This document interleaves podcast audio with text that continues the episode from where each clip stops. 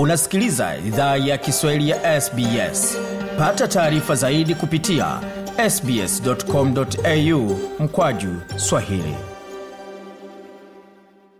Karibu tena katika makala idhaa ya Kiswahili ya SBS. ukona migode migerano, tukuletea makala kutoka studio zetu za SBS na mtandaoni anwani ambao ni sbs.com.au mkwaju swahili. Kama kawaida, zapata makala haya kwenye ukurasa wetu wa Facebook, facebook.com mkwaju SBS Swahili, pamoja na kuweza kutuandikia kwa barua pepe iwapo unalolote lile ambalo ungependa kutujuza, anwani ikiwa ni swahili.program@sbs.com.au. Yapo mengi ambayo tumeandalia, lakini kwa sasa tuzungumzia swala zima la maisha na kifo cha malkia Elizabeth wa pili wa Uingereza. Australia inadumisha uhusiano rasmi na wahisia na ufalme wa Uingereza kama urithi wa ukoloni wa Uingereza. Kinyume chake ni kisiwa cha Caribbean cha Barbados kilichoondoa ufalme wa Uingereza kama kiongozi wa taifa hilo na kwa jamhuri Novemba mwaka elfu mbili na ishirini na moja. Kifo chake malkia Elizabeth wa pili akiwa na miaka 96 tarehe 8 Septemba mwaka huu elfu mbili na ishirini na mbili kimezua swali kuwa jukumu la ufalme wa Uingereza katika Australia ya kisasa ni nini? Uhusiano wa Australia na ufalme wa Uingereza ni urithi wa ukoloni wa Uingereza. Campbell Rhodes ni mtafiti katika makumbusho ya demokrasia ya Australia mjini Canberra. Australia was founded as a colony of Great Britain and so it has borrowed Australia ilianzishwa kama koloni ya Uingereza na kwa hiyo imekopa au imerithi tamaduni nyingi za Uingereza, serikali ikijumuishwa, na moja ya vitu hivyo ni ufalme. Kwa hiyo mfalme au malkia wa Uingereza ni kiongozi wa Australia pia. Elizabeth Alexandra Mary Windsor alikuwa malkia wa Uingereza na nchi wanachama wa jumuiya za madola kumi na nne tangu utawala wake ulipoanza mnamo Februari mwaka elfu moja mia kenda hamsini na mbili.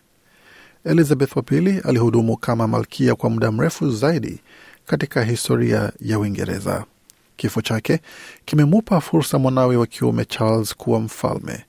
Ameanza utawala wake kama mfalme Charles wa tatu. Nchi zote za jumuiya ya madola ni nchi huru na zina sheria zao binafsi pamoja na serikali zao. Mfumo wa serikali yetu pamoja na mamlaka yake imeorodheshwa ndani ya katiba ya Australia, kama anavyoelezea Sandy Beer, mkurugenzi wa taifa wa vuguvugu la Jamhuri ya Australia almaarufu ARM. Australia has a written constitution and it's a law that governs all other laws. And the most Australia senior ina katiba iliyoandikwa na sheria inayosimamia sheria zingine zote, na mtu mwenye cheo kikubwa zaidi katika katiba hiyo ni malkia au mfalme wa Uingereza. Mtu huyo anajulikana kama kiongozi wa taifa letu, na kwa sababu kiongozi wa taifa letu anaishi sehemu nyingine ya dunia, huwa anamteua mwakilishi wake ambaye huhudumu kwa niaba yao, na mtu huyo anajulikana kwa jina la gavana mkuu. Kama kiongozi wetu, mfalme Charles watatu ndiye kiongozi wa taifa wa Australia. Kwa hiyo huwa tunasema Australia ni ufalme wa kikatiba. Judith Brett ni profesa mstaafu wa siasa katika chuo cha La Trobe amesema kwamba The head of state is, in a sense, a ceremonial position. kiongozi wa taifa kwa hali moja ni nafasi ya sherehe tu, hawana mamlaka ya utendaji, ilhali. Kiongozi wa serikali ndiye mwenye mamlaka ya utendaji. Kwa hiyo kuna mgawanyiko kati ya kiongozi wa taifa anayesimamia umoja wa nchi na nafasi ya kiongozi wa serikali ambayo iko wazi kuwaniwa. Mfalme anawakilishwa nchini Australia na gavana mkuu mjini Canberra na magavana wa kila miji mikuu ya majimbo na wilaya. Mfalme hahusiki moja kwa moja katika masuala ya siku kwa siku ya uongozi wa Australia na hana ushawishi tena kwa jamii ya Australia, uchumi au serikali kama vile Campbell Rhodes anavyoelezea hapa. but does take an interest and is very well briefed on Australian matters. ila huwa anafuatilia na huwa anaarifiwa kuhusu masuala ya Australia. Siku za nyuma alikuwa kama mshauri na msiri wa mawaziri wakuu badala ya kwa mtu mwenye ushawishi wa moja kwa moja. Gavana mkuu huteuliwa na malkia au mfalme kufuatia ushauri wa serikali ya Australia. Kimsingi huwa wanahudumu kama makamu wa ufalme nchini Australia, na daima huwa wanahudumu kwa ushauri wa serikali iliyopo katika jina la ufalme. Once upon a time, they were appointed by Kuna wakati walikuwa wanateuliwa na serikali ya Uingereza, ila baada ya muda tumebadili hatua hiyo na kubadilika, kiasi kwamba sasa ni serikali ya Australia inayofanya uteuzi huo. Kimsingi ni suala la serikali au baraza la mawaziri kuchagua mtu wanayemtaka, ambaye mara nyingi ina maana kwamba waziri mkuu anamchagua mtu anayetaka, kisha malkia au mfalme ataidhinisha uteuzi huo.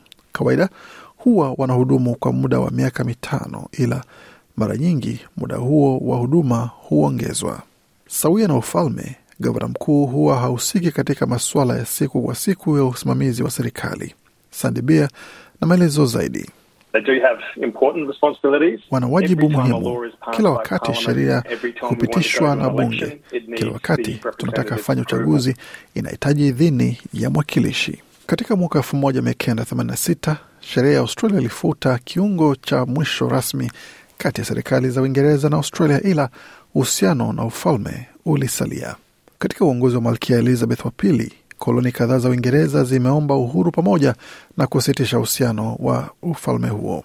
Koloni mpya iliyochukua hatua hiyo ni Barbados na iliondoka chini ya uongozi wa ufalme wa Uingereza Novemba mwaka jana, hatua ambayo iliacha nchi 15 zikisalia katika jumuiya ya madola. Watu wengi wanahisi kuwa Australia tayari imeweka wazi nia ya kuwa jamhuri. Sandy Beer kutoka vuguvugu la Jamhuri ya Australia anaongoza kampeni ya vuguvugu hilo. Vuguvugu ya Jamhuri ya Australia inaamini kuwa badala ya kuwa na mfalme au malkia wa Uingereza au kiongozi wa nchi yetu, tunastahili kuwa na Mwaustralia anayechaguliwa na Waaustralia, na tunaamini hivyo kwa sababu ni busara kwa maamuzi yote katika nchi huru kama yetu yafanywe kidemokrasia na kuwa wawakilishi wetu wanaweka maslahi ya Australia mbele. Pia kwa mara ya kwanza nchini Australia, serikali iliyopo ya Leba ilimteua Matt Thistlethwaite kuwa naibu waziri wa jamhuri. Hisia kwa ufalme wa Uingereza nazo zinaanza badilika, kama anavyosema Judith Brett. Wakati kuna nyota wengi wa kimataifa wanatembelea Australia, hata shauku inayozunguka ziara za kifalme ni ndogo sana kuliko miongo ya nyuma. Nadhani katika miaka ya elfu moja mia kenda hamsini hisia kwa ufalme ilikuwa juu sana wakati akiwa kijana Malkia Elizabeth na Prince Philip walipofanya ziara zao hapa nchini. Ilikuwa punde baada ya vita na unyogovu, na walikuwa nyota wa kimataifa, ilhali wakati kama sasa kuna usafiri wa mara kwa mara kwa ndege, mvuto wake si sawa. Kama Australia inakuwa jamhuri, tunaweza chagua kusalia ndani ya jumuiya ya madola. Kwa mfano, India imefanya hivyo pia. Kwa hiyo jamhuri ya Australia inaweza fananaje? Sandibia na vuguvugu vugu la jamhuri ya Australia wamejaribu kujibu swali hilo. So we've been consulting the broad Australian public about Kwa hiyo tumekuwa tukishauriana na umma mpana wa Australia kuhusu jinsi itafanana na tutakuwa na tangazo kuhusu hilo katika miezi ijayo.